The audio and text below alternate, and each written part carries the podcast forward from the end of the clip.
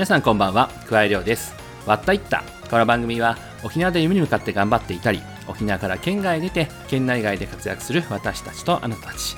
ワッタといったをラジオと IT の力でつなげるための番組です。東京都新宿区の自宅スタジオから桑井亮がお送りしております。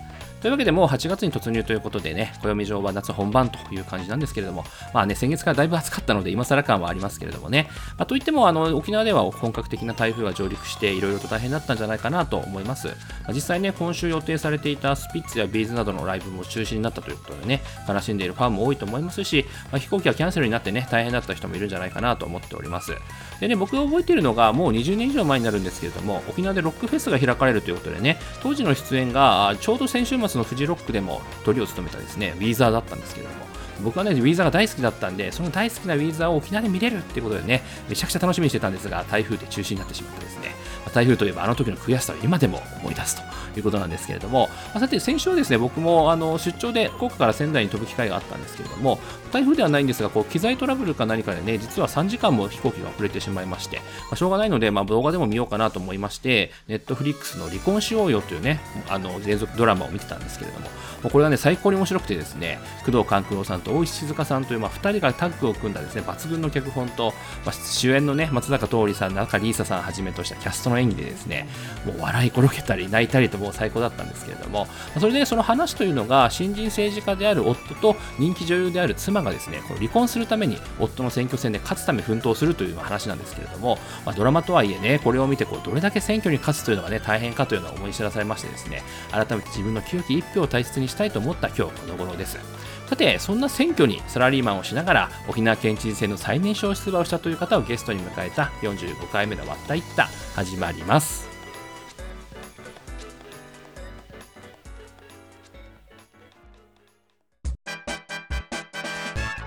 わったいった。この番組は家庭や家族の悩みを専門カウンセラーに無料相談。一般社団法人歩む。企業を次のステージに進化とともに株式会社進化の提供でお送りします。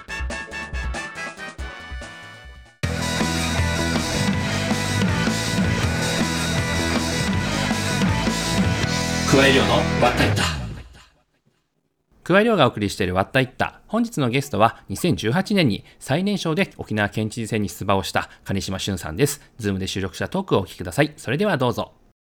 はい。というわけで、えー、本日のゲストは IT 企業勤務新サラリーマンの金島俊さんです。どうぞよろしくお願いします。よろしくお願いします。はい。新サラリーマンと、まあ、先ほど名付けたんですけれども。さっき名付けましたね。そうですね。はい。一緒に名付けたんですが、まあ、もしかしたらね、あの、リスナーの方には、あの、お名前に聞き覚えがある方もいらっしゃるかもしれませんが、金島さんは、まあ、沖縄県知事選でしたりとか、南市議選に、まあ、立候補して、選挙戦を戦ったと。はい。じゃあちょっとあの簡単にですけれども、あの僕からまあ簡単にならないんですが、あの経歴をちょっと紹介できればと思います。えー、まず、金島さんはですね、三里小学校から牧港小学校、そして港川中学校、陽明高校を経て、えー、祖父の自動車屋さんを手伝いつつ、プロレスラーを目指して FMW に応募するも落ちてしまい、フリーターへと。そしてゲーセンで働いたり、バンドをはじめ、自主企画のイベントを県内で行ったり、アパレルや飲食店なども経験をしつつ、バンドの活動休止を機に2006年、全財産の2万円を握りしめてインドへ渡ります。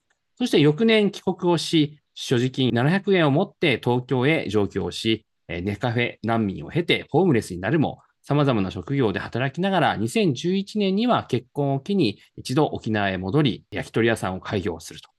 まあ、しかしながら数ヶ月後に再度上京しまして、初めての就職活動を経て IT 業界へ就職をしながら東京で生活していく中で、2018年、サラリーマンという立場で沖縄県知事選へ歴代最年少で出馬。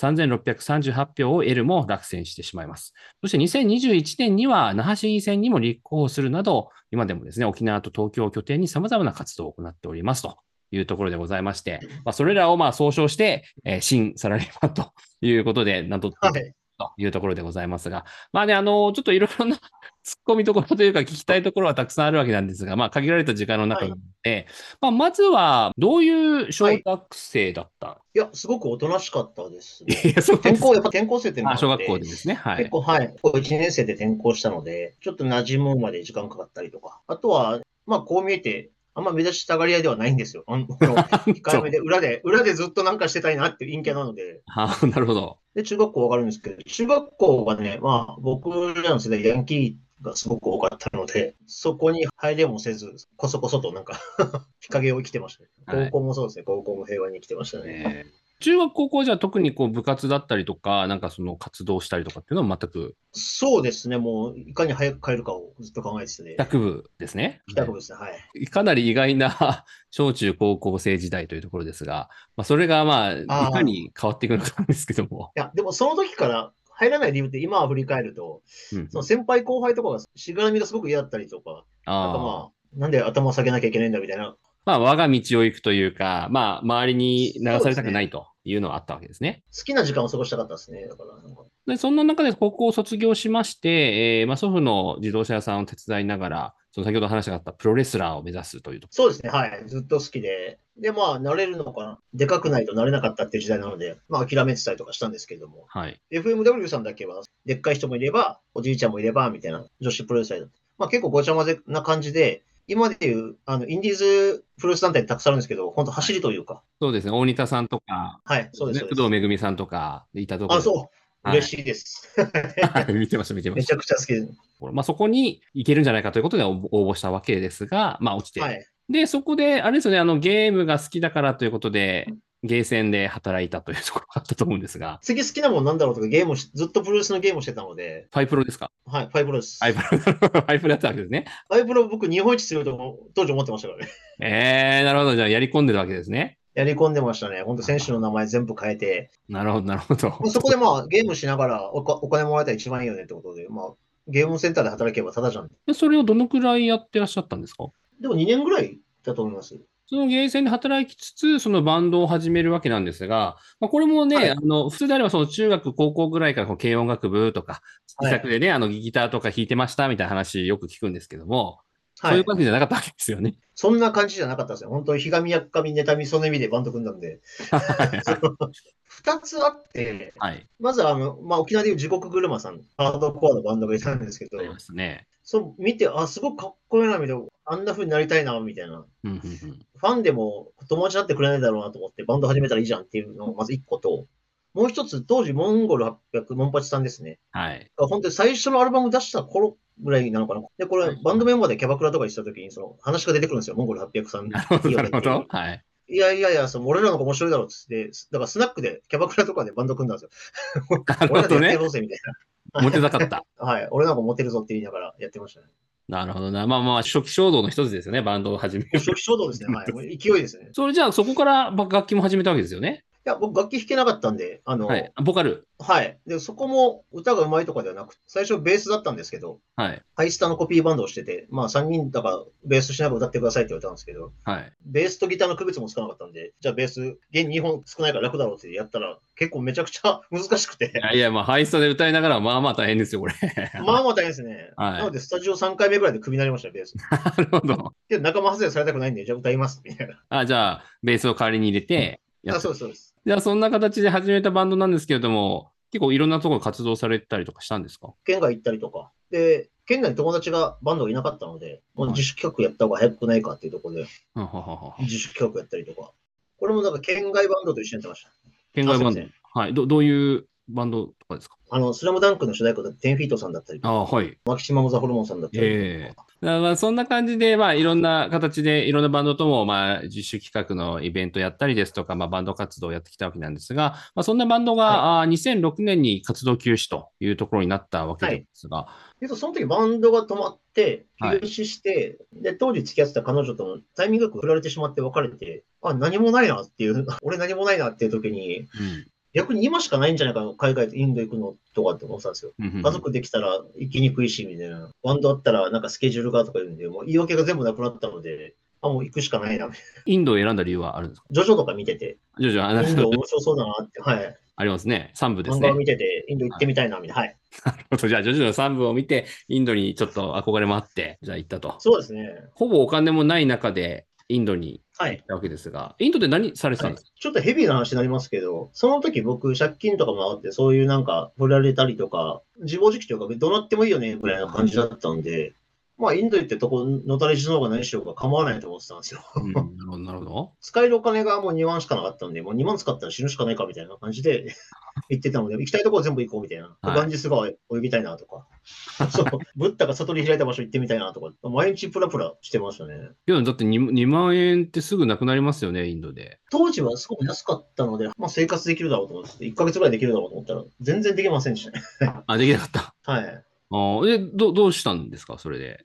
最後の1日はもう本当お金尽きたんで、空港の前で物乞いですね。ええインドで物乞い。はい、日本人見つけて、日本人ですかって声かけて、僕お金ないですっつって、チャイおごってもらったりとか、えーじゃあ、あれですよね、まあ、あの東京でもこの後、まあ、ホームレスなどもするわけなんですが、ある意味、ホームレスはいデビューというか、物乞いデビューはインドだった。でもインドより東京安全じゃないですか。まあ、そうですよね、はい、完全に。だからすごく安心しきって、路上で寝てましたけど。なるほどな。じゃあ、その生活があったからってことなんですね。そうですね、はい。いやごめんなさい、そう言って、その中で、じゃあ、どうやって日本に帰ってこれたのかっていうところなんですけど。往復のチケットぐらいは持ってたんですけど、まあ、はい行けないだろう、空港までたどり着けないだろうな、みたいな。はいはいはいはい。で帰りもほぼヒッチハイクみたいな感じで空港行けたので、で、そこで大阪行って、はい大阪で泊まる予定だったところが泊まれなくなったって言ってたんで、あ、じゃあまあ、東京行くか、みたいな。ちょっとなんか思い出作りの延長みたいな感じだったんですけど。で、その時の、えー所持金が700円だったということで、そうです、そうです。すぐなくなりますね、遠くだと。高校電車でなくなりましたね。丸の内線でなくなりましたね。ああ、で、で、それでどうしたんですか、その後？電車賃使って、700円しかないので電車賃使って、5、6年前に泊まった友人の家を思い出して、はい。いるかどうかわかんないじゃないですか。はいはいはいはい。でもなんかいてくれたんで、おいなかったらあれで終わってましたね。携帯も切られてるのでお金お金ないんで。で、まあちょっとササポートしてもらったわけですかね。そうですね、まあ泊まっていいよっていうところがあって、うんまあ携帯つなげろって言ってお金で、まあとりあえずこれでなんとかしろって言われて2万円借りて、なるほど。そこからですね、もう写真代ももったいなかったんで、履歴書の。履歴書いらないところってどこかなって考えると、その日雇い派遣。じゃあ、それ日雇いで、まあ、食いつないでいったというところですね。ああ、そうです、そうです。はい。あそんなことをしながら、あの、2011年には結婚をするわけなんですが、はい。もうその時にはもうちゃんと働けてたわけですかね？その時で言うと、まあちょっとこのホームレスがつながりはするんですけれども、はい。1日8000円お金が入ってくるんですよ。その場でもらえるんですけど、はい肉体労働とかしながら。で、ネカフェでシャワー浴びて、そのままずっと新宿で飲んでたんですよ。いろんな人たちと。はい。1日だから8000円もらっても、なんか6000円使うみたいな。はいはいは2000い。円もあるみたいな。ただそこから、そのいろんな人と知り合って、うん金島さん、料理もできるんだったら、紹介しようか、紹介してくれたのが、汐留にあるタコライス屋さんだったんですけど、で、そこの斜め向かいにいたのが今の奥さんですね。へえ。あ、じゃあ、タコライス屋さんで働くようになってたわけですね、その時。あ、そうです、そうです。はい。なるほど。じゃあ、それも縁というか、あれですね。で、そのタコライス屋さんはどのくらいいらっしゃったんですか？あ、結構いましたよ。2、3年ぐらい。ああ、じゃあ2、3年ぐらいいは、じゃあ、そこで働き続けるとこですね。で、それでまあ出会って、まあ、付き合うようになって結婚、2011年に結婚をすることになってと。まあ、そこで、今に戻ろうということになって、はい、そうですね。で、そこで、えー帰ってというところからは、この後、後半にいろいろ伺いたいなと思っております。はい後半もよろしくお願いいたします。よろしくお願いします。わったいったわったいった本日も東京新宿の自宅スタジオからお届けしていますはい。というわけで、えー後半ですというところで、まずは沖縄でのフェイバリットスポットを伺えればなというところでございますが、バンドの後輩たちとか仲間たちが、その那覇近辺でバーをオープンしたりとかしてるので、そこで言うと2つほどあって、花屋という、その亀島パンっていうパン屋さんの上にバーがあってですね、はい。そこに行ったりとか、でもここはでも日月しか空いてないので、うんうん、日月だけ空いてる花屋さん。そうですよ。で、もう一個が、あのー、農連、ノーレンプラザ、はい。その向かい側にある下田バーというところで、ほうほうほう。これもバンドマンが作った、あの、はいバーで、大体そこにいますね。そう。まあけどあれですよね、事前に聞いたところでも全部好きだし、まあ一番こう居心地いいのは那覇の事務所だっていう話をしてたので、そうそうそうそうそう、はいまあ特に、その東京の方で結婚して子供、奥さんも子供もいて、はい。沖縄の時一人になる瞬間なんです。本当になんか、はい。まあ自分の時間というか自分の空間ですもんね。そこでまあ企画したりとか、いろいろなんか連絡したりとかしてますね。はい。じゃあそんな沖縄に戻ってきたのがその2011年ということで、その時にはい。焼き鳥屋さんを開業するということだったわけなんですけれども、まあ、はいだからまあいろいろあって、また数ヶ月後に再度上京するということになったというところを伺っておりますけれども、まあ、そこで初めて、えー就活というものをしっかりとやったというところなんですが、ここであのそう、です。IT 業界就職というところだったと思うんですが、なぜ、はい IT 業界選んだ理由って何かあったんですか？いや、えっと、選んでないんですよ。結構、まあ、いろいろあったんですが、5つぐらい候補があって、はいはいはい。それも、あの、僕の奥さんの方が、そのハローワークで5つぐらい見つけてきて、なるほど。じゃあ全部受けるって全部受けて、まあ、結果全部受かったんですけど、その中の1個が IT 業界だったっていうところで、うん。で、シンプルに選んだのがやったことがないからっていうのがまず1点と。まあ、面接中に金島って沖縄で多いのかっていう話で、はい。いや、あの、多くないですと。で僕、親戚以外で会ったことないんですよ。うんうんでうちにもいるよって話をして、あ、そうなんですかって名前聞いたら、その本当に数十年ぶりに会ういとこが出てきて、うん。なるほど。えってなって、そんな偶然あります？実は俺来、俺来月辞めるんだみたいな。あえって、俺こ今、今入ろうとしてんだっていう話で。あ。なるほど。いいとこで入れ替わるわけですね。そうそうそう、入れ入れ替えましたね。まあそんなことであって、まああのすぐ東京に戻るということになったわけなんですが、まあね、あの家族の問題もあっていろいろこう帰る、すぐ帰るという決断をしたわけなんですが、金島さんの時はどうですか？その東京で再度こう働き出るというところでいくと、一度ね、あの、結婚式も沖縄でや挙げてるので、はい。こっち暮らすぞっていう宣言してる中、まあ、半年も経たずに東京戻ってるので、うん。しかも焼き鳥もね、途中であの売却とかしたりしするんですが、その時だからもう話してたのが、結婚して子供が生まれるのが11月なので、2年間は東京で言うこと聞くっていう話で、うん。で、2年後離婚して、俺は沖縄帰るっていう話 ぐらいまでなってたんですよ。そうそうそうなんですよ。なので、就職する気もなくて、この中からどっか選んでみたいな感じで言われたのがこの5つの中の IT 業界ですね。なるほどな。まあそんな中で飛び込んだ IT 業界ですが、もうそこからもう10年以上ずっとその業界にまあいるわけなので、そうですね。あれですか、働いてみて一緒にあったというか面白かったみたいなのあったんですか？言うと僕、サラリーマン、その時初初めての34歳だったかな、34歳ではい。サラリーマンになったんですが、はい。僕だけ未経験で、うんうんうんあとはみんな経験者とかだったんですよ。あの、まあ、いろんなことがあり、営業になったんですよ。はいはいはいはい。で営業もやったことないんでやりますってやって、そしたら営業が結構バンドと変わらなかったというか、その企画と変わらなかった。はあ。なるほど。あ、そうか、企画して、その段取りつけて、みたいな、交渉して、みたいな。まあ、そこでだんだん仲間が増えてきたりとか。なるほどな。まあ、その辺は、金島さんのその、も持って生まれたというか、今発揮されている、こう、なんでしょう、バイタリティと、あとその、なんでしょう、引きつける部分っていうか、縁をつなぐ部分っていうところが発揮された、ある意味営業というのは転職だったかもしれないですね、それ今。ああ、そうですね、うんこう。この人とこの人とか面白いんじゃないとか、つなげたりとか、この人これできるんじゃないっていうのをずっとこういうことやってたら、うんうんうん。ああ、すごく面白いな、みたいな。そうですよね。まあだから本当に自分の利だけではなく、そこのここつないだら面白いねみたいなところの利他の精神というか、そういった部分をやっていくと、あそうですねはい、そこが返ってきますからね、自分に。で究極の利己がギターだったというか、ちょっとややこしいんですけど、僕自分がやりたいことはこれだったっていう、こうんの人が絡ん絡んだ人みんな笑わせてとか、はいはい。楽しましてっていう。なるほどな。じゃあそんな形でいろいろ協力も得て、はい。2018年、いよいよ立候補と。出ましたね。はいで。ございますが、まあね、あの、正直こう、地元のその市議選とか、まあ、町議選とか、そういったものであれば、あの、まだわかるわけなんですが、あの、いきなはりい県知事選、新人、無所属、全く出政治経験なし、これはなかなかびっくり仰天な話だと思うんですけども、はい。でこれあれですよね、今お話を伺うともう2年ぐらい前からずっと計画をしてた、出たいというところを思ってたというところなので、突発的にというわけではないということですもんね。IT 業界やってて、うんそう行政のしがらみがあってダメだったとか、もうちょっとこうした方が便利になるのにな、みたいな。住はい住民からすると。はい。で、これの一番決定権持ってるとこどこだろうって考えたときに、正直沖縄から始めればいいと思ってたんですよ。はい。できるとこからやればいいな。で、沖縄のトップってあ県知事だなって考えて、はい。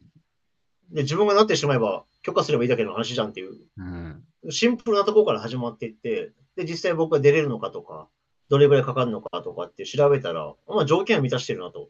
はい。30歳以上で供託金払ってみたいな。はい。あ、じゃあ出るんだ、出た方がいいじゃんっていうところで。で、出たと。2018年に出たと。で、まあ、その時に、ねあの、はい、当選したのが今の玉城デニー知事というところでございはます。い。で、その時に、はい、あの、金島さんは、えー、3600票ですね、得たというところでございまして、あの、どうですか、その歴代3年一勝での出馬ではあったわけですし、まあなかなかね、前例のないような形での出馬になったわけなんですが、やってみてというところで出てみてどうだったかっていう。あ、いや、本当良かったと思います。それがあっってからこそ今の仕事つながってたりとか、うんうんそうですね、いろんな経験させてもらったので、まあ、こういうこと言うとあれなんですけど、本当にただずっと東京でサラリーマンとかやってると、経験できなかったこととか、聞けなかった話とか、そう、裏事情だって、あ、そういうことか、みたいな。はい。なんか仕組みがだんだん分かってきたというか、はい。はい。桑井さんも出た方がいいですよ。みんな出た方がいいですよ。そうですか。いや、そう、いや、けど本当に出たからこそ分かるっていうところでいくと、そもそもやっぱり県知事選に出た人ってもう本当に何人もいないわけですから、それを経験できてるっていうのはすごいなってもう思いますよね、本当に。あれ、みんな言うんですけど、みんなできるじゃないですか。立候補はできますね。できるじゃないですか。はい。本当、それなんですよ。皆さん30歳以上は条件みんな持ってるので、出れることだったらできる。受かるのは難しいですけど、そうですね。まあ、メッセージを伝えられるっていうのはやっぱり金島さんしかいないってところだと思うんですけど、本当にね、出れるには出れるでしょって言われると確かにその通りなんですよ。けど、やっぱり普通の人はそれを考えないところなわけですが、それを要は金島さんがやってくれたっていうところなので、ですねいや、これある人に、なんで落ちるのに分かって出るのって言われたんですけど、いや、落ちると思ってないし、みたいな。なるほど受かる気で言ってるんですけど、で、その方には、いや、あなたは受かる確率0%ですよと。僕は受かるか落ちるかなので50%ありますって。まあ、二つですからね。半々だと50%ですよ。確率が半々だったら行くでしょって話。で、それもあって、えーその3年後にまた那覇市議選に出るわけなんですけれども、また出ようと思ったのっていうのは何かあったんですか？シンプルにお金が貯まったからです。なるほど。実はあの、僕の父親も家族に内緒で、あの、那覇市議選の補選に勝手に立候補して、はい。新聞で僕ら知って大仰天っていう事件があの30年以上前にあったんですよ。最高ですね。最高のお父さんです、ね。で、その時はやっぱりまあ正直、あのなんでしょう、僕もその小学校だったんですけど、小学校の先生たちからもうやめややめなさいみたいな話とか、あとはまあ親戚、親族中からもうたくさん電話来て、もうやめろやめろみたいな感じで止められた。はい。はい結局取りやめたんですよ。やっぱり、あの、市議選もそうですし、県知事選もそうですけど、やっぱりこう、周りはもう、今おっしゃったように、こう、なんで落ちるのにやるのとか、やめなさいみたいな話ってあったじゃないですか。それでもこう、やったっていうのは、やっぱり自分がもうやりたいからっていうのは、信念があったから。人に言われて辞めるって本気ではないじゃないですか。はいはいはいはい。なので僕も、あの、小屋さんのお父さんと一緒で、奥さんにも手続きしてから出ますってちゃんと言いましたし、なるほど。それこそ親戚誰にも言ってなくて、みんな、えっていう感じ、反応がすごかったですよね。みんなそうなりますよね。じゃあまあ、それがあって、なし議選も残念ながら落選するわけなんですけれども、はい。そこからまあ2年経ってというところで、今、金島さんがやりたいところ、こうやり、こう動きたいっていうのは何かございますか？次の、やっぱ同じ同級生とか世代とか、ちょっとなんか、こうしたいけどできないなっていう人のために、なんか前例を作りたいなと思ったんですよ。うんうんうんだからそのためにはやっぱ自分自身も力が必要になってくるし、できる場所と力が必要になってくるので、それで今ね、新サラリーマンと歌ってますけど、いろんなことをしていろんな業種の仕組み知っとけば、もっとマッチングできるんじゃないかとか。うん。なるほどな。まあそんな中であれですよね、今年のこの後、あの実際に沖縄の子会社の方で経営のはいやる予定もあるというところで、はい、そうです。そうですね。はい。当時自分がやってほしかった、いてほしかった先輩にななれたらいいなと思ってたりとか、この大人がチャンスを与えられるような社会になったらいいなし、まず社会からも自分の会社からやった方がいいなと。なるほど。じゃあまあ沖縄の若い子たちがこうこれやりたいんだとか、あれやりたいんだっていうところをまあ応援したりとか、もしくは大大丈夫だよっていうところで押してあげれるようなものにしたいみたいな。そうですね。もうあいつがやったからできるだろうっていうところで、うんまあどんどんみんな思ってほしいなと思ってますし、うん。それこそホームレスから現地に行った人でなかなかいないじゃないですか。そうですね。ホームレスから県知事選出るってななかなかないですからね。そうそうそうなんですよ。伝えられるわけです。じゃあ、その流れで、えーお時間なので最後に一言ということで、あの、これを聞いている若い子たちも含めて、リスナーに一言お願いできれば。はい。ああ、もう躊躇せずに行動してほしいですね。悩んでるんだったらやってから悩んだ方がいいしっていう。僕もそうなので、ちょっと長くなっちゃいますけど、本当不安とか不満とかは止まってるとすごく集まってくるので、動き出してしまえば、あの子たちは足が遅いので、突っ走るというか、不安があるときこそ走るっていう。あとはもう気楽に諦めるんじゃなくて、どんどんやるだけやって諦めてみるとか。まあ、それは今、子供にも教えてますね、本当に。まず、あの、簡単に諦めて死ぬなっていうのがまず第第一と。はい。次どうにかなるか動いてみろっていうのが、この2点は子供に教えてます。じゃあ、その二つを踏まえて、まあ、若い子たちどんどん頑張れよというところですね。そうですね、楽しんでほしいですね。もう、誰のものでもないんで。ありがとうございます。まあ、今日のね、あの、金島さんの話を聞くと、いろんな意味でぶっ飛んでて、あの、元気をもらった人もたくさんいるんじゃないかなと思いますんで。いやいや、はい、はい。ありがとうございます。じゃあ、そういった後輩たちも応援しつつというところで、まあ金島さんの今後の、まあ、沖縄での活躍も期待したいなと思っております。というわけで、本日のゲストは、新サラリーマンの金島俊さんでした。ありがとうございました。ありがとうございました。加え量の割ったいった